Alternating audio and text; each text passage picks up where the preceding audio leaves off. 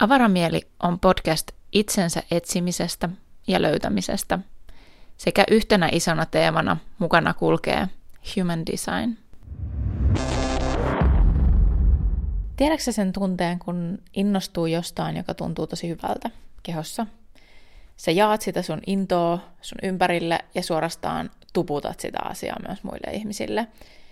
Ja sit sä vaan niin mietit sitä, että mitä kaikkea ihanaa tästä voikaan luoda ja mitä, miten paljon tällä asialla on niin potentiaalia. Että ihanaa, että mä keksin jotain tällaista ja löysin jotain tällaista, mikä niin vaan kutkuttelee sille, on vaan semmoinen uh, fiilis päällä. Sitten sä keksit jonkun idean tai palvelun, jolla tai johon ää, sä voit niin oikeastaan kanavoida kaiken tämän sun innon ja sen fiiliksen. Mutta sä oot tutkinut tai mennyt sen asian kanssa jo kuitenkin sen verran pitkälle, että muut ihmiset ei välttämättä pysy mukana, tai koska se sun into on niin mieletön ja semmoinen niin kuin vahvasti tämä asiaa kohteen, semmoinen kun on palo päällä, että muut ei välttämättä ehdi siihen mukaan, siihen sun juttuun vasta kuin ehkä päivien, viikkojen, kuukausien tai jopa vuosien päästä – Kannattaako siis edes lähteä aloittaa jotain tai edes yrittää tai kannattaako edes kokeilla sitä jotain juttua, mikä on noussut pintaan, mikä kutkuttaa maahan pohjassa ihanasti? No, mun tapauksessa ainakin, niin mä päätän todennäköisemmin vähintään kokeilla, koska eihän sitä tiedä ennen kuin se kohta tulee, mm, että mikä se lopputulos on, koska tähän se voi tietää, että se kokeilee, jos sä vaan niin jätät asioita tekemät sen takia, että sua jännittää tai pelottaa tai sä et tiedä, mikä se lopputulos on, niin sä et välttämättä tee koskaan mitään. No okei, okay. sä lähdet kokeilemaan sitä, mä lähden kokeilemaan sitä, aikaa kuluu melkein kolme vuotta, ja sit sä huomaat, että no nyt, nyt, no niin, nyt se yleisö alkaa löytää se jutu äärelle, mistä sä oot ollut innoissaan silloin kolme vuotta sitten. Kui siisti, jes, mahtava homma lähtee niin kuin eteenpäin, homma alkaa rullaa vai alkaako? Vai onko se sittenkään niin hienoa? Koska, joo, ihmiset on nyt tässä hetkessä mukana palapalalta tai alkaa vähän niin kuin päästä jyvälle siitä, että mikä se sun juttu edes, on, mistä sä oot meuhannut kolme vuotta putkeen. Mutta siinä kohtaa, missä sä olit kolme vuotta sitten nämä ihmiset on siellä, mutta sä et enää itse ole siellä. Vaan itse asiassa sun oma prosessi onkin tullut jo siihen vaiheeseen, jossa sä alat niin kuin muuttua ja jopa päästä irti jossain määrin siitä asiasta, mistä sä oot neuhonnut sen kolme vuotta. Tai se on muuttanut muotonsa joksikin muuksi. Siihen alkaa integroitua muita asioita. Sä alat katsoa asiaa eri näkökulmalta. Tai sä oot jo niin syvällä, että sulle vaan enää ole intressejä puhua kauheasti niistä asioista, mitkä sua innosti silloin kolme vuotta sitten, mistä ne muut ihmiset on tällä hetkellä. Vaan sä nimenomaan haluat mennä eteenpäin ja luoda uutta. Kuulostaako tulla? Mä haluaisin lukea tämän täältä, koska musta tuntuu silleen, että jos mä nyt vaan selitän tämän, niin mä rupean vaan takeltelemaan tämän asian kanssa. Ja ai saakeli, tämä mun peukalo on nyt kipeä. Tuntuu, että mä saan tätä toisen kädeltä tämän mun läppärin pois tästä. Noin. Huh, no niin. Uh, jos tämä kuulostaa tutulle, niin voin sanoa, että tämä on se aihe, mistä mä tässä jaksossa haluan puhua. On nimittäin se, että mä puhun tuossa itsestäni yllättäen. Tuliko yllätyksenä? Tuskin. Koska, mm, joo, mä oon nyt vähän niin kuin päättänyt, että mä voin tulla ulos kaapista tämän asian kanssa. Mua vähän pelottaa se asia sen takia, koska mm, no, tämä on asia, mikä tapahtuu ylipäänsä mun elämässä. Tämä on itse asiassa sellainen asia, minkä mä koen, että jos tähän joku samaistuu, niin todennäköisesti muut manifestin generaattorit ja myös jotkut manifestorit tai manifestorit ja manifestin generaattorin, tämä saattaa olla sellainen asia, joka toistuu sun elämässä tavalla tai toisella pienemmissä tai isommissa mittakaavoissa. Mm, ja se voi olla tosi turhauttavaa, ärsyttävää, inhottavaa ja vihastuttavaa. Öö, koska toi liittyy siis johonkin sun yksityiselämän juttuihin, mutta se, mistä mä nyt puhun, niin liittyy siihen, että mihin mun koko työ, työperiaatteessa perustuu, se mitä mä ylipäänsä niin kuin teen. Tai on tehnyt viimeiset kolme vuotta. Eli tota, mä oon ehkä puhunut tästä jossain vaiheessa, ainakin vähintään sisäpiiriläisille, en välttämättä podcastissa, ää, siitä, että mulla on nyt menossa joku tosi iso sifti. Jotain aukesi, jotain oivalluksia tuli tuossa jossain joulukuun tienoilla. Ennen joulua lähti niin kuin hana auki ymmärrys siitä, että okei, mun pitää päästää irti jostain. Ja tunnustaminen sen suhteen, että mikä se on se asia, mistä mun tarvii tavallaan vähän niin kuin päästää irti. Ja mä toivon, että sä kuuntelet tämän siinä mielessä tarkasti, että et ymmärrä tätä kuitenkaan niin kuin väärin. Mutta tietysti mä en voi olla vastuussa siitä, jos sä ymmärrät tämän väärin, niin sit sä ymmärrät sen väärin. Elämä on. Mutta pointti on nyt siis siinä, että mm, mä vähän alustan nyt tätä siinä mielessä, että toi mitä mä äsken sanoin, niin se on myös sellainen asia, minkä mä oon todennut toistuvan mun elämässä tosi paljon, ja se on ollut myös jotain, mitä mä pelkään, että se tapahtuu mun yrittäjyydessä. Ja se on itse asiassa jotain, mikä tavalla tai toisella vähän niin kuin on jo jossain pienemmissäkin mittakaavoissa tapahtunut mun yrittäjyydessä, ja mä luulen, että se on asia, mikä vaikuttaa myös mun jaksamiseen, on se, että mä en ole uskaltanut ottaa sitä askelta, luottaa siihen, että ihmiset pysyvät mun perässä. Koska pienemmissä mittakaavoissa elämä on tavallaan todistanut mulle sen, että ihmiset ei pysy mun perässä. Että mä oon aika yksin mun juttujen kanssa, jos mä menen sitä vauhtia, sitä mun manifestin generaattorivauhtia, niin kuin oikeasti.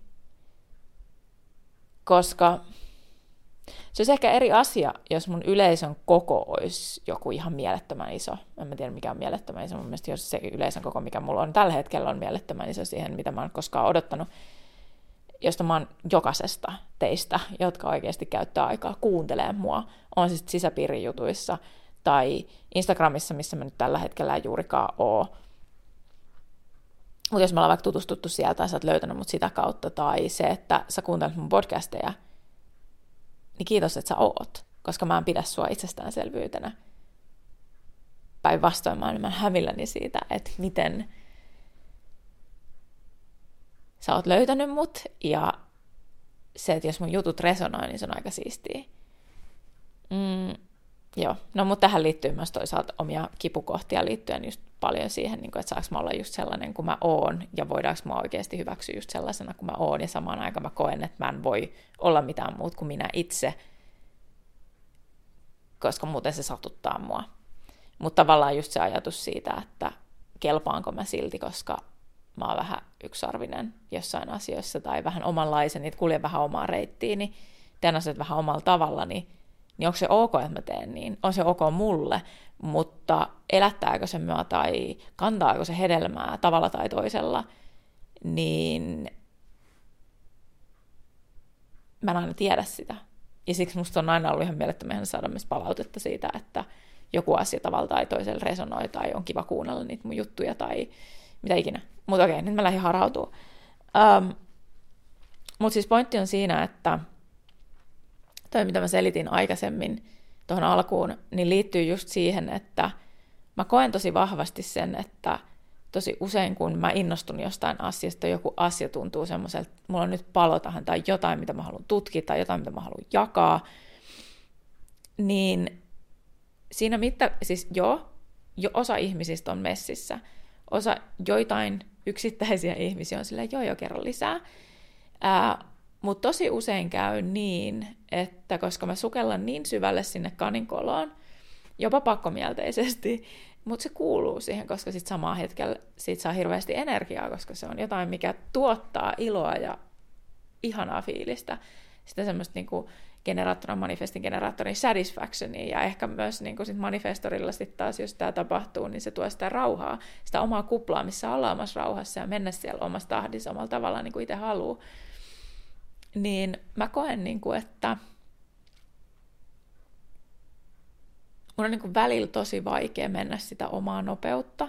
Mä en niinkään pyyntele anteeksi sitä, että kuin nopea mä oon, mutta tietyllä tavalla ehkä energeettisesti pyytelen anteeksi sitä, koska mä en sitten kuitenkaan mene niin nopeasti ja etene niin nopeasti asioissa, kun mä ehkä haluaisin tai mikä olisi mulle kaikkein luontaisinta, paitsi aina välillä ja erityisesti alkuvaiheessa.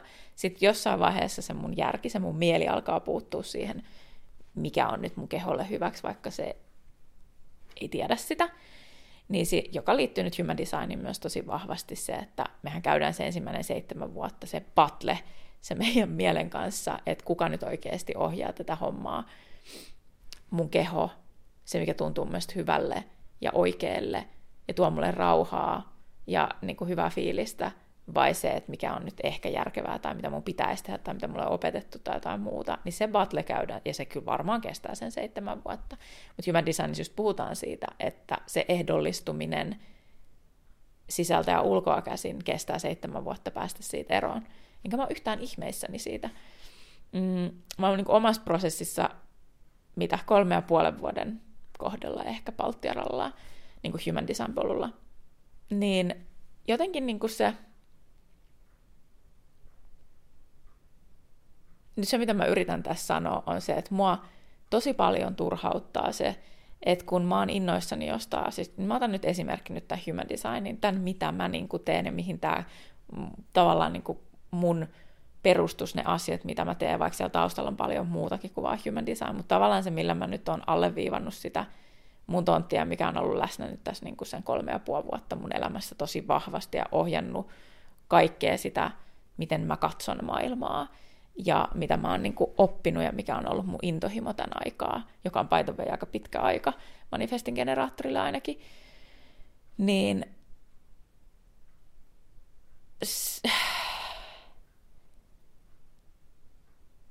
sanotaan näin, että mä oon ehkä mennyt myös omassa intohimokuplassani ehkä ensimmäisen vuoden verran. Sitten siinä vaiheessa, kun mä totesin, että mä haluan tehdä tästä itselleni työn, tämä tuntuu hyvälle tai jotain, mitä mä haluan jakaa, mä näen tämän niin kuin mun harjoitusasiakkaiden ja oman opiskelun kautta ja oman prosessin kautta että kuinka paljon potentiaalia tässä on. Ja tämä oli nyt se kirsikka kakun päällä kaikkien niiden menetelmien päälle, mitä mulla on jo hallussa. Että oli tavallaan se puuttuva palanen, mikä multa puuttuu. Että done, this is perfect, this is something that I need to do. Niin tämä on niin kuin se juttu nyt tässä kohtaa, ja mä oon samalla aikaan tosi tietoinen siitä, että manifestin generaattorina mä tuun jossain vaiheessa siihen, ja manifestorilla on tämä sama, niin mä tuun jossain vaiheessa siihen pisteeseen, että jokin asia on mulle valmis. Mä oon pelännyt koko tämän ajan, että jossain kohtaa mä tavallaan kyllästy human designiin. Mä en tiedä, voiko human designin varsinaisesti kyllästyä, mutta tavallaan se, että millä mallilla mä oon sitä jakanut ja millä tavalla mä oon sitä tehnyt kolme vuotta mun yrityksessä – niin mä en enää halua tehdä sitä samalla tavalla. Ja mä oon nyt siinä pisteessä nimenomaan, että se ensimmäinen vuosi mulla meni silleen rai, rai, rai, jee, jee, human design ja näin, ja sitten mä aloin olla jo tosi, tosi, tosi syvällä human designissa siinä vaiheessa. Siinä vaiheessa oli todella, todella, todella, todella tuore asia Suomessa. Mutta sitten taas maailmalla englannin kielellä vaikka niinku jengi on tiennyt siitä jo tosi pitkään. Ja sitä on opetettu, ja niin kuin näin mun opettaja on niin kuin jenkki, niin, tai amerikkalainen, niin lähtökohta on niin kuin se, että sen opiskeluajan, kun mä oon ollut, että tämä kaikki on mulle uutta, mulla on koko ajan kaikkea opittavaa, ja silleen, että mä oon tässä kaninkolossa, ää, niin mä oon tavallaan niin kuin jaksanut myös jakaa tätä kaikkea informaatiota myös hyvin perustasolta, koska se on myös se, mistä mikä, mihin human design perustuu, on se perustaso.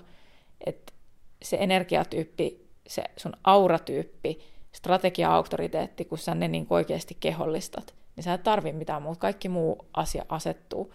Mutta tietysti mulle ja monelle, myös mun asiakkaalle, niin on se, että mä haluan tietää lisää, mikä tämä profiili on, mitä nämä energiakeskukset on, entä silloin kun ne on aktiivisia tai avoimia, tai mm, entä niin kuin, just, niin kuin, että no kerro mulle niistä energia- ja auratyypeistä ja strategiasta auktoriteista, mitä se tarkoittaa, miten sitä, niin kuin, anna mulle kaikki se tieto, mitä sulla on.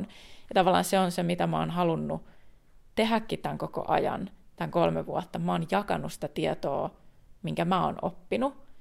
Ja samalla siinä matkalla mä oon totta kai myös kehollistanut sitä, oppinut mun asiakkaat hirveän paljon, itsestäni tosi paljon, human designista ylipäänsä tosi paljon sit tiedosta ja siitä, että kuinka vähän mä oikeastaan tiedän, ja samaan aikaan tullut tosi tietoiseksi siitä, että kuinka syvällä mä siinä tiedossa oon, ja kuinka tärkeää, vaikka just tällä hetkellä, mä valitsin mun vuoden sanaksi kehollistamisen, sen takia, koska mä koen tällä hetkellä ihan jäätävän isoa tarvetta viedä kaikki se tieto, mikä mulla on, kehotasolle syvemmin, myös itsessäni entistä syvemmälle ja ottaa niitä helvetin pelottavia askeleita siihen, että mä teen asiat just omalla tavallani ja oon tosi auki tavallaan tämän prosessin ja kaiken sen keskeneräisyyden kanssa ja sen kautta, että miten manifestin generaattorin energia vaikka toimii tai voi toimia, mitä voi tapahtua. että esimerkiksi just se, että mun tartti nyt tunnustaa itselleni se, että – okei, nyt näyttää itse asiassa, syksyllä mä olin vaan silleen, että nyt näyttää itse asiassa tosi hyvälle, että nyt tuntuu, että human designista puhutaan koko ajan enemmän ja enemmän, jopa Suomessa, kun sä heität jollekin human designin, niin joku on silleen, niin kuin, että se tietää, mistä mä puhun. Ja se on ollut ihan mielettömän siistiä, koska ekat vuodet se on ollut vaan sitä selittämistä, että mitä se human design, niin kuin, tavallaan olla itselleen sisäänheittäjä. Kun taas mä alan olla nyt siinä pisteessä, että niin kuin mun ihanasti, mun ihana alumni Jaana-Maija sanoi ihanasti eilen, että mä tarttisin niin sisäänheittäjiä. Mä tarttisin henkilökohtaisia sisäänheittäjiä, jotka pystyy kertoa ne perusteet, jotka on itse siinä vaiheessa, että ne tykkää kertoa siitä tiedosta, mitä niillä on human designista, niin kuin vaikka mun opiskelijat, ne on sillä tasolla, että se on se tieto, mikä niillä on, ne mielellään jakaa sitä, ja ne nauttii siitä kohdasta, missä mä oon ollut ehkä kaksi vuotta, kolme vuotta sitten, ne nauttii siitä kohdasta tällä hetkellä itse tosi paljon. Ja sitten ne vois ohjata omia asiakkaitaan, jotka on jo pidemmällä tai haluaa tietää vielä paljon enemmän kuin mitä heillä välttämättä on tarjota, niin sitten taas mun palveluiden äärelle tai sen mun kehollistamisen äärelle, koska mä koen, tänään mä itse asiassa pohdin tosi paljon sitä, että haluanko mä tehdä vielä tulkintoja. Ja mä koin, että jos mä nyt ihan rehellinen on, niin en. Mutta se on silti paikka, mitä ihmiset tarvitsevat. Jos me mietitään taas tätä niin kuin yrittäjyyden näkökulmasta, että meillä on kysynnän ja tarjonnan laki. Eli ihmiset tällä hetkellä on kysyntää nimenomaan semmoisille tulkinnoille, siis ihan vaan tulkinnoille. Tässä on kehokartta, kerro mitä tässä on, kerro musta, puhu musta eikä tule edes välttämättä jonkun ongelman kanssa, koska mä tykkään eniten tehdä tulkintoja sillä tavalla, että jollain ihmisellä on joku näkökulma, mihin se kaipaa human designista näkökulmaa. Tai mä haluan ymmärtää mun lasta paremmin, mä haluan ymmärtää mun puolisoa paremmin, mä haluan ymmärtää mun perhettä paremmin, mä haluan ymmärtää itteeni paremmin, koska mulla on tällaisia juttuja, tai ää, mikä olisi mulle kaikkein paras tapa kommunikoida tai muuta. Eli tavallaan mä tykkään reagoida niihin kysymyksiin. Mä tykkään tehdä myös intuitiivisesti, kun mulla on se semmoinen moodi, mulla on semmoinen, kun mä oon oikeassa mielentilassa, niin musta on kiva tehdä myös intuitiivisia tulkintoja. Ja kaikkein parhaiten mä silti tulkinnoista nautin silloin, kun mulla on samassa tilassa toisen ihmisen kanssa. Mutta mä ymmärrän, että se ei ole täysin mahdollista. Tämä maailma on sellainen, että meidän, niin kuin, jos me mietitään sitä mittakaavaa, kuinka paljon vaikka human design myy tai kuinka paljon human designista puhutaan tällä hetkellä, niin kaikkein eniten tarvitaan nyt sitä perustason tietoutta, perustason tulkintoja. Ja sinne riittää niitä asiakkaita tällä hetkellä. Jengi on oikeasti tämän kolmen vuoden jälkeen vasta alkanut tajumaan, että Aa, human design mielenkiintoista, haluan tietää lisää. Mutta just se vaikka, jotka on mun asiakkaat tällä hetkellä, jotka mua kiinnostaa tällä hetkellä, mitkä on mun unelma-asiakkaita, on ne ihmiset, jotka on ollut sen Human Design-tiedon kanssa jo jonkun aikaa, tai jos he on ollut Human Designin äärellä vasta vähän aikaa, niin he kuitenkin haluaa päästä niin syvälle, että he haluaa muuttaa sen tiedon joksikin, mikä integroituu heidän arkeen, että mulla on mahdollisuus luoda näille ihmisille, mua kiinnostaa tällä hetkellä kaikkein eniten luoda se silta, sen tiedon, sen teorian ja sen arjen käytännön värillä. Ja luoda siihen se, että näin näitä asioita, näitä harjoituksia, kun me tehdään tai yhdessä paneudutaan tähän aiheeseen, otetaan se aika, otetaan se retriitti, viikonloppu, joku tietty aika yhdessä ja syvennytään siihen, uppoudutaan siihen ja rakennetaan toisin sanoen se silta sen tiedon ja sen käytännön arjen välille. Eikä niin, että meillä on tämä tieto, mutta me ei osata integroida sitä tänne arkeen, koska me ei oikeasti tehdä sillä informaatiolla mitään, jos me ei integroida sitä, jos me ei viedä sitä meidän elämään. Ja just semmoiset viikonloput tai viikot on mahdollisuus viedä se asia seuraavalle levelille tietyllä tavalla. Ja toinen asia on just vaikka se, että musta on ollut ihana opettaa sitä human design-tietoa, mikä mulla on, ja se kaikki käsitteellistäminen sieltä mun näkökulmasta käsin, niin sen opettaminen, sen tiedon jakaminen on ollut mun mielestä tosi kivaa. Ja tavallaan se, mä koen, että tällä hetkellä sekin on niin kuin tavallaan se vähimmäistaso, jos näin niin kuin lainausmerkeissä, mihin mä tietyllä tavalla jotenkin niin kuin haluan mennä, mutta silti se kehollistaminen kutsuu mua vielä paljon enemmän. Mutta et niin kuin, mä haluan niin kuin mennä syvälle, ja se on myös mun designiin tosi tyypillistä. Mä oon 4 kautta ykkönen, mä haluan mennä sinne ihon alle, ja sitten sen nelonen on siellä luomassa niitä aitoja, autenttisia yhteyksiä. Joten se, mihin mä viittasin siinä alussa, niin liittyy just siihen, että mä heräsin siihen syksyllä, että okei, okay, cool, nyt niin kuin selkeästi niin kuin human design alkaa olla semmoinen juttu, että jengi niin kuin kiinnostaa se ja tulkinnat kiinnostaa ja niin kuin ylipäänsä human design kiinnostaa ja ihmiset tietää, mistä on kysymys, että tämä on niin kuin tosi kova juttu ja ihan superhieno homma. Ja on ollut siisti olla niin kuin etunenässä jakamassa sitä tietoa muiden kollegoiden kanssa suomen kielellä ja tuoda sitä tietoa, tietoa ja tietoisuutta niin kuin tähän niin kuin suomen kielelle, myös Suomeen sitä tietoa. Ja sitten samaan aikaan mä oon silleen, että no niin, eli nythän olisi niin kuin just loistava aika takoa, kun rauta on kuuma. Niin sitten mun pitää kohdata itsessäni semmoinen asia kuin manifestin generaattorin ja manifestorin tämmöinen niin kuin, mitä tarkoittaa mun valmis. Ja oikeasti tunnustaa itselleni se, että tietyllä tavalla, tietyllä, sillä tavalla, mitä mä oon nyt viimeiset kolme vuotta tehnyt human designia ja jakanut sitä tietoa, niin se on tullut valmiiksi. Onneksi mulla on paljon materiaalia, onneksi mä oon tuottanut paljon kaikkia juttuja, mitkä edelleen palvelee mun asiakkaita, tulee palvelee vielä pitkään. Mutta just vaikka niinku tulkintojen tekeminen on varmasti joku asia, joka tavalla tai toisella jää pois tässä ajan myötä ihan sama, vaikka sille olisi kysyntää. Koska se ei kutsu mua enää, se ei ole mulle enää mielekästä, ja mulle ei riitä se, että mä teen riittävän hyvän tulkinnan.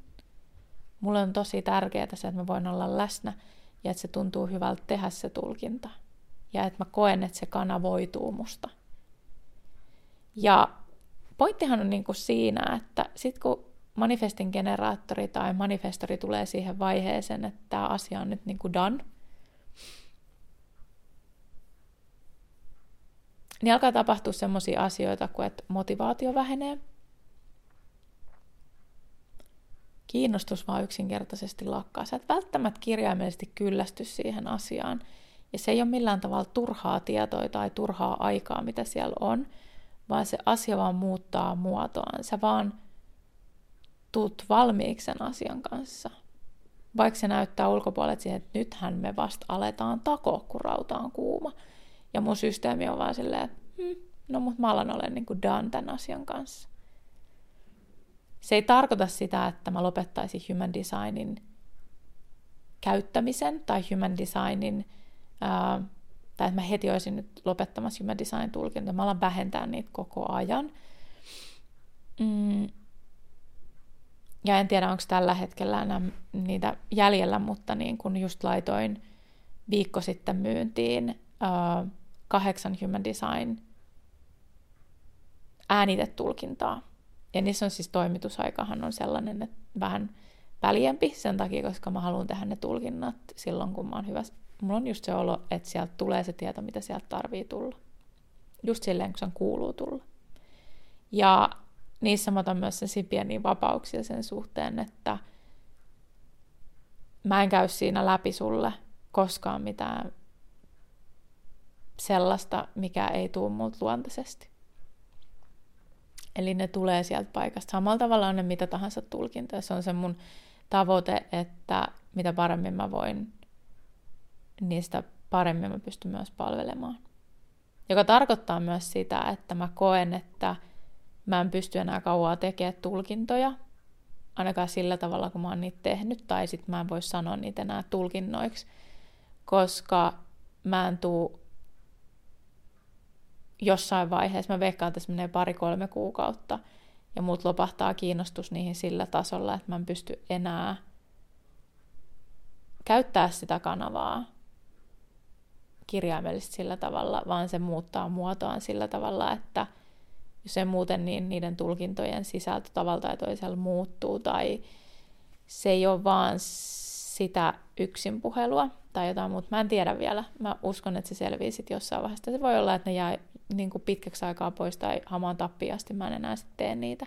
Tai sitten mä teen vaan jotain tiettyjä, tai sitten mulla tulee taas semmoinen yksi, yhtäkkiä semmoinen sakraalireaktio, että okei, itse asiassa nyt mä haluan tehdä tulkintoja, ja sitten mä laitan niitä jonkun muintiin ja lyhyellä varoitusajalla, koska mä huomaan, että mua turhauttaa, mä oon niin kuin miettinyt tosi paljon myös sitä, että tämä on tuonut mulle rauhaa tosi paljon se ajatus ja ymmärrys siitä, että se, mitä mä käytän human designia, tulee muuttaa nyt muotoaan. Se tulee nyt vaan muuttaa muotoaan. Mä käytän sitä kyllä, mutta se, miten se tulee muuttaa muotoaan, on just sitä kehollistamista. Mä haluan rakentaa sen sillan, ja siihen kehollistamiseen liittyy muutakin kuin human design. Siihen kuuluu myös TRE, siihen kuuluu hengittäminen, siihen kuuluu läsnäolo, siihen kuuluu intuitiivinen työskentely, siihen kuuluu luontoyhteys, siihen kuuluu niin kuin kaikki se repertuaari, mitä mulla on käytettävissä. Se ei ole enää vain human designia, eikä se oikeastaan koskaan ole sitä varsinaisesti ollut, mutta mä en pysty enää niin kuin rehellisesti olemaan silleen, että se olisi se human design olisi niin kuin se pääjuttu, vaan human design on osa sitä kokonaisuutta. Ja se, että millainen se otsikko sitten tulee jossain vaiheessa ole, tai muutanko mä sitä otsikkoa missään vaiheessa human designista tavallaan pois, niin en tiedä. Tietysti kyse on siitä, että mitä se human design on tietyllä tavalla luonnossa. Se on yksi versio siitä. Se tulee olemaan ehkä semmoinen työnimi jonkun aikaa, ja sitten se ehkä muuttaa muotoa johonkin muuhun. Mutta niinku, pointti on vaan niinku siinä, että on välillä tosi uuvuttavaa henkisesti se, että hiffaa sen, että kun mulla oli se kulta-aika, se mun intohimo-aika, niin kukaan ei ollut messissä. Sitten kun on mennyt kolme vuotta, niin mua enää edes kiinnosta se aihe, mistä muut alkaa innostua. Koska mä oon dansen kanssa. Mä oon menossa jo seuraavaan asiaan, kun muut ihmiset vasta herää siihen asiaan, mitä mä oon ollut tarjoamassa niille kolme vuotta. Ja sitten toinen asia, mitä mä oon tässä havainnut, on se, että on ollut nyt myös äärettömän turhauttavaa öö, huomata myös tällaisia, ja mä huomaan, että tämä on myös sellainen asia, mikä mua myös vähän jumittaa, on se, että mä haluan järjestää just näitä viikonloppuja, mä haluan järjestää retriittejä. Mä voin mun työhuoneella järjestää asioita aika extempore, tosi pienelläkin ty- niin kuin varoitusajalla, mutta ihmiset harvoin pystyy sitoutumaan pienellä varoitusajalla. Mutta mä en toisaalta kokeillut sitä kunnolla. Mm, olen jonkun verran, ja niiden takia mä oon myös lisännyt sitä varoitusaikaa tavoilleni ei uskollisesti, vaan siksi, koska mä haluan päästä toteuttaa niitä ideoita ja ajatuksia. Niitä, mä haluan päästä tutkimaan sitä toista asiaa, mihin mulla nyt alkaa niin ole palo, jotain sellaista. ja samaan aikaan mua painaa alaspäin taas se, että mä en voi päästä toteuttaa näitä asioita, niin kuin retriittejä, näitä viikonloppuja, jos kukaan ei tuu niihin. Eli se, että pääsenkö mä toteuttaa niitä asioita, riippuu siitä muista ihmisistä. Mä en voi yksin määritellä sitä, että tapahtuuko se asia, tapahtuuko se juttu, minkä mä haluan toteuttaa, juttu, mitä mä haluan tutkia, lähteä edistää – niin mä en voi tietää, tapahtuuko se ennen kuin sinne on ilmoittautunut tietty määrä ihmisiä, että mä saan ne ihmiset, edes sen minimin, jolla se on sellainen, että mä saan sen tutkimuksen kasaan. Ei ole kyse edes rahasta, jos totta puhutaan, vaan on puhu, kyse itse asiassa siitä, että mä tarviin tietyn minimimäärän ihmisiä, että mä voin toteuttaa sen mun idean, että mä voin lähteä tutkimaan sitä asiaa. Ja se on todella turhauttavaa se, että se, että voinko mä toteuttaa sen mun idean, lähteä tutkimaan sitä asiaa, on kiinni siitä, tuleeko sinne muita ihmisiä, on kiinni siitä, saanko mä niitä ihmisiä sinne vai en. Ja se on ihan vitun paskaa, anteeksi nyt vaan. Ja se esim. on just se, mikä jumiuttaa pohtien sitä, että kannattaako mä lähteä kokeilemaan tätä, koska mä saatan pettyä siitä, tai sitten kun mä alan in, niin itse väsähtää siihen, että tajutteko, että tämä olisi tosi hyvä juttu, mä haluaisin, mä tiedän, mä uskon tähän ideaan, mä tiedän, että tämä idea tulisi toimia, tämä juttu olisi oikeasti tosi hyvä teille, niin sitten vasta, kun ihmiset on silleen, että oo, onpas kiinnostavaa, haluaisin osallistua näihin juttuihin, niin mä oon jo siinä vaiheessa silleen, että I don't fucking care anymore – mulla on mennyt joko vaan vatinurin, siksi koska mitään ei ole tapahtunut, mä en ole saanut niitä ihmisiä siihen, mä olisin saanut testattua sen asian. Tai sitten se asia on jo shiftaantunut erilaiseksi, sitten mä oon joko tavallaan luovuttanut siitä, ollut silleen, että okei, okay, fuck it, ei sitten. Ää, tai toinen vaihtoehto on se, että mä oon taas jo muut, mennyt eteenpäin. Mä ei enää kiinnosta puhua siitä, mä, en enää, mä, mä en enää edes halua tehdä sitä asiaa, tuoda sitä asiaa esiin, opettaa sitä, tutkia sitä asiaa, koska mä oon sitten löytänyt jonkun muun keinon tai jonkun muun asian, koska tämä asia ei nyt sitten onnistunut siinä aikataulussa, kun mä haluan, koska mä haluan tehdä asioita aika nopeasti. Joo. Aikamoinen tämmöinen räntti nyt tuli tähän. En mä tiedä, onko mulla oikeastaan muuta sanottavaa, mutta että nämä on tämmöisiä asioita, ja mä haluan yrittää itse lähteä nyt testaamaan käytännössä sitä jotenkin, että asiat voisi tapahtua nopeammin. Ongelma on tietysti näiden retriittipaikkojen kohdalla usein se, että A, ne täyttyy, joten ne täytyy varata tosi etukäteen. B, tietysti, kun on kyse jostain tietystä aikataulusta, ajasta ja summasta, koska vähintään se majoitus ja ruokailu täytyy maksaa, vaikka mä en edes itse ottaisi siitä mitään. Mutta munkin pitää elää, joten mä haluan myös siitä mun ohjauksesta ja siitä mun ammattitaidosta niin kuin maksun. Niin totta kai se, kaikki se rajoittaa ja vaatii sitä, että ihmiset tarvii aikaa miettiä. Ja jos mä mietin emotionaalista auktoriteettia esimerkiksi tai reflektoreita, niin kyllä se niin kuin aika lailla reflektoreiden kohdalla se olisi, se, se olisi tosi hienoa, että saisi edes sen kuukauden miettimisaikaa, uh, mutta sitten just vaikka emotionaalisen auktoriteetin kohdalla, niin musta tuntuu, että se on ainut, mihin mä kykenen tällä hetkellä, on se, että olisi viik- viikon varoitusaika. Kuitenkin esimerkiksi nytten uh, maaliskuun puolessa välissä oleva mun eka retriitti, minkä mä järjestän Vihdissä, hyvinvointikylässä, niin uh, se siis tapahtuu maaliskuun puolessa välissä, mutta mun tarvii kuitenkin niin ilmoittaa sille paikalle, missä mä oon järjestämässä sen kaksi viikkoa, vähintään kaksi viikkoa aikaisemmin, että onko mulla se minimimäärä kasassa, että pit, et voinko mä järjestää sen, eli onko mulla, onko se, onko se resurssien kannalta mitenkään mahdollista edes järjestää. Eli jos mulla ei ole sitä minimiä, niin mä alan ottaa sitten rahallisesti itse takkiin, siitä paikasta. Ja sitten tietysti jos mietitään se, että mikä se ryhmäkoko on, millä mä haluan lähteä tutkimaan sitä hommaa, niin sitten en mä tiedä, onko se mitään järkeä, jos ei se minimi myöskään tule, koska sitten mä en pääse tutkimaan sitä sillä tasolla, kun mä itse haluan. mutta siinä on silti kaksi viikkoa aikaisemmin mun pitää ilmoittaa sinne, että onnistuuko se edes, peruutanko mä sen koko retriitin vai siirränkö mä sen johonkin toiseen päivämäärään. Ja mikä se toinen päivämäärä sitten edes on, se voi olla vaikka puolen vuoden päästä, jos se koko paikka on täyteen puukattu seuraavan puoli vuotta. Ja mä olisin, että en mä tiedä, haluanko mä enää tehdä sitä puolen vuoden päästä siinä muodossaan tai missään muodossaan.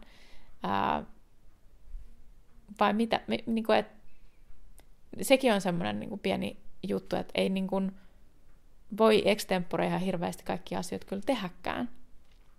Mutta joka tapauksessa joillekin se, että mä kerron vaikka kuukautta aikaisemmin, että mulla on tulossa tämmöinen retriitti, niin on ihan vitun extempore. Ja toiset haluaisivat sen tiedon jo puoli vuotta aikaisemmin, ja mä ymmärrän sen täysin. Silti mä luulen, että mä tuun pienentämään noita aikatauluja tavalla tai toisella jossain vaiheessa, joidenkin asioiden kohdalla, mä en osaa sanoa vielä miten, mutta ihan vaan siksi, että mä voisin olla itselleni uskollinen siitä mun omassa vauhdissa toteuttaa asioita, että jos mun sakrali kutsuu nyt joku asia, niin mä toteutan sen viikon päästä, enkä kuukauden tai kahden kuukauden päästä, jos se vaan on mitenkään mahdollista. Mm, niin. Mutta joo, ja sitten sit tältä istumalta myös, niin siis tervetuloa äm, Vihtiin äh, intuitiiviselle rauhan ja läsnäolon viikonlopulle. Ähm, mä todella toivon, että mä saan toteutettua sen keissin. Ja tosiaan tutustumistarjous on voimassa muistaakseni 16.2. asti, sen jälkeen hinta normalisoituu. Ja näin, katsotaan siis kaksi viikkoa kuitenkin ennen sitä retriitin ajankohtaa, niin mulla tarvii olla se tiedossa, että onko minimi kuusi henkilöä ää, koossa vai ei, koska sitten mun tarvii rupea tekemään jotain ratkaisuja, joko peruuttaa tai siirtää tai miettiä, mitä sitten siinä kohtaa tekee. Mutta katsotaan, mä todella haluaisin päästä tekemään sen. Se on vihdissä, mä tiedän, että se ei kaikille onnistu. Se on myös paikka, mihin tarvii aika lailla tulla autolla. Eli jos sulla ei ole autoa, niin totta kai kyytiin voi myös kysellä.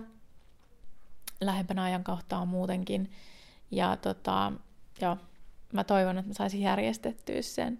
Ja sitten toukokuun lopussa mä oon varannut paikan, semmoinen paikka kuin Paikka Pappilassa, viikonloppu Human Design luonnossa.